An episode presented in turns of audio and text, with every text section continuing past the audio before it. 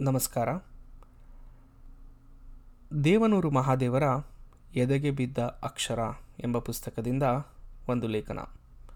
ಲೇಖನದ ಹೆಸರು ರಾಮನನ್ನು ಹುಡುಕಬೇಕಾಗಿದೆ. ಚಂದಮಾಮದಲ್ಲಿ ಆಗಾಗ ಬರುವ ಒಂದು ಜಾಹೀರಾತು ನಿಮಗೂ ಕಾಣಿಸಿರಬೇಕು. ಸಹನೆ ಮತ್ತು ಪ್ರೀತಿ ನನ್ನ ಧರ್ಮ ಎಂಬ ಗಾಂಧೀಜಿಯ ನುಡಿಯೇ ಆ ಜಾಹೀರಾತು. ಇದು ಕಣ್ಣಿಗೆ ಕಂಡಾಗಲೆಲ್ಲ ಸುಮ್ಮನಾದರೂ ನೋಡುತ್ತೇನೆ. ನೋಡಿದಾಗಲೆಲ್ಲ ಅದು ನನ್ನ ಅರಿವನ್ನು ಹಿಗ್ಗಿಸುತ್ತಾ ಹೋಗಿದೆ. ನಾವು ಇಷ್ಟಪಡುವ ವ್ಯಕ್ತಿ ವಸ್ತು ವಿಚಾರಗಳ ಬಗ್ಗೆ ನಮಗೆ ಪ್ರೀತಿ ಇದ್ದೇ ಇರುತ್ತದೆ.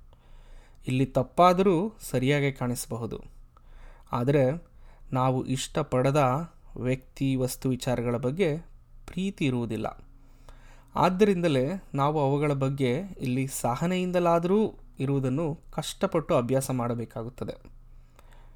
ಸಹನೆಯನ್ನು ನಾವು ರೂಢಿಸಿಕೊಳ್ಳಬೇಕಾದುದು ನಾವು ಇಷ್ಟಪಡದ ವ್ಯಕ್ತಿ, ವಸ್ತು, ವಿಚಾರಗಳ ಹಿತದೃಷ್ಟಿಯಿಂದ ಅಲ್ಲ.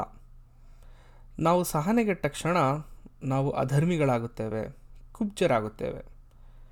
ಡಿಸೆಂಬರ್ ಆರರಂದು ಹಿಂದೂಗಳೆನಿಸಿಕೊಂಡ ಕೆಲವರು ಸಹನೆಗೆಟ್ಟು ಮಸೀದಿ ಧ್ವಂಸಿಸಿ ಧರ್ಮದಿಂದ ದೂರವಾದರು. ಇದರಿಂದ ಮುಸ್ಲಿಮರಿಗೆ ಆಘಾತವಾಗಿರಬಹುದು. ಆದರೆ ಆ ಹಿಂದೂಗಳು ಧರ್ಮಹೀನರಾದರು. ಇದರಿಂದಾಗಿ ಒಟ್ಟಾರೆ ಭಾರತೀಯತೆ ತಲೆ ತಗ್ಗಿಸುವಂತಾಯಿತು. ಇದು ನಮ್ಮ ಕಣ್ಣೆದುರೇ ನಡೆದು ಬಿಟ್ಟಿತು ಕಾರಣಗಳಿಗೆ ತಡಕಾಡುತ್ತಿರುವೆ. ಸ್ಥೂಲವಾಗಿ ಎಲ್ಲ ಧರ್ಮಗಳಲ್ಲೂ ಆಧ್ಯಾತ್ಮ ಧರ್ಮಿಗಳು, ಕುಟುಂಬ ಧರ್ಮಿಗಳು, ವ್ಯಭಿಚಾರಿ ಧರ್ಮಿಗಳು ಎಂಬ ಮೂರು ಗುಂಪು ಇದ್ದಂತೆ ಕಾಣುತ್ತದೆ. ಆಧ್ಯಾತ್ಮ ಧರ್ಮಿಗಳಂದ್ರೆ?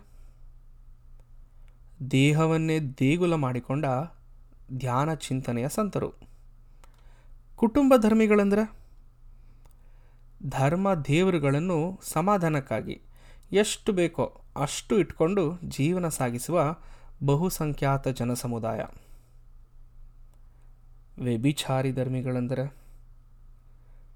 ಯಾರು ಧರ್ಮ ದೇವರುಗಳ ಹೆಸರನ್ನೇ ಬಂಡವಾಳ ಮಾಡಿಕೊಂಡು ಅಧಿಕಾರ, ರಾಜಕೀಯ, ಹಣ ಮಾಡಲು ಬಳಸುವರೋ ಅವರು.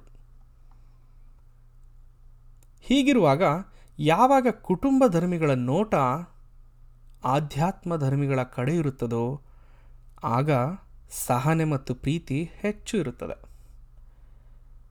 ಯಾವಾಗ ಕುಟುಂಬ ಧರ್ಮಿಗಳನ್ನು ವ್ಯಭಿಚಾರಿ ಧರ್ಮಿಗಳು ಸೆಳೆದುಕೊಳ್ಳುತ್ತಾರೋ, ಆಗ ಅಸಹನೆ ಮತ್ತು ದ್ವೇಷ ಭುಗಿಲೇಳುತ್ತದೆ. ಅಧರ್ಮ ತಾಂಡವವಾಡುತ್ತದೆ. ಡಿಸೆಂಬರ್ ಆರು ಇದಾಯಿತು. ಕೆಲವರು ಧರ್ಮ ಮತ್ತು ದೇವರ ಹೆಸರನ್ನು ತಮ್ಮ ರಾಜಕೀಯ, ಹಣ, ಅಧಿಕಾರಕ್ಕಾಗಿ ಬಳಸಿಕೊಂಡು ಧರ್ಮವನ್ನೇ ವ್ಯಭಿಚಾರಕ್ಕೆ ಎಳೆದು ಬಿಟ್ಟರು.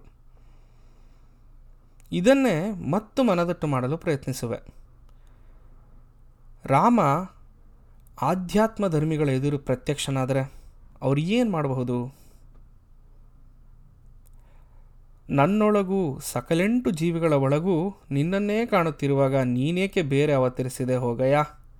ಎಂದು ಅವರು ಅನ್ನಲೂಬಹುದು ಕುಟುಂಬ ಧರ್ಮಿಗಳಿಗೆ ರಾಮ ಪ್ರತ್ಯಕ್ಷನಾದರೆ. ಅವರು ಕೋಣಿದು ಕುಪ್ಪಳಿಸಿ ಸಂಭ್ರಮಿಸಿ ಪೂಜಿಸಬಹುದು. ಅದೇ ರಾಮ, ವ್ಯಭಿಚಾರಿ ಧರ್ಮಿಗಳ ಎದುರು ಪ್ರತ್ಯಕ್ಷನಾದರಂತೂ ಅವನ ಕತೆ ಅಲ್ಲಿಗೆ ಚುಕ್ತವಾದಂತೆಯೇ ಲೆಕ್ಕ. ರಾಮನನ್ನು ಕೊಂದು ಗುಡಿ ಕಟ್ಟುತ್ತಾರೆ.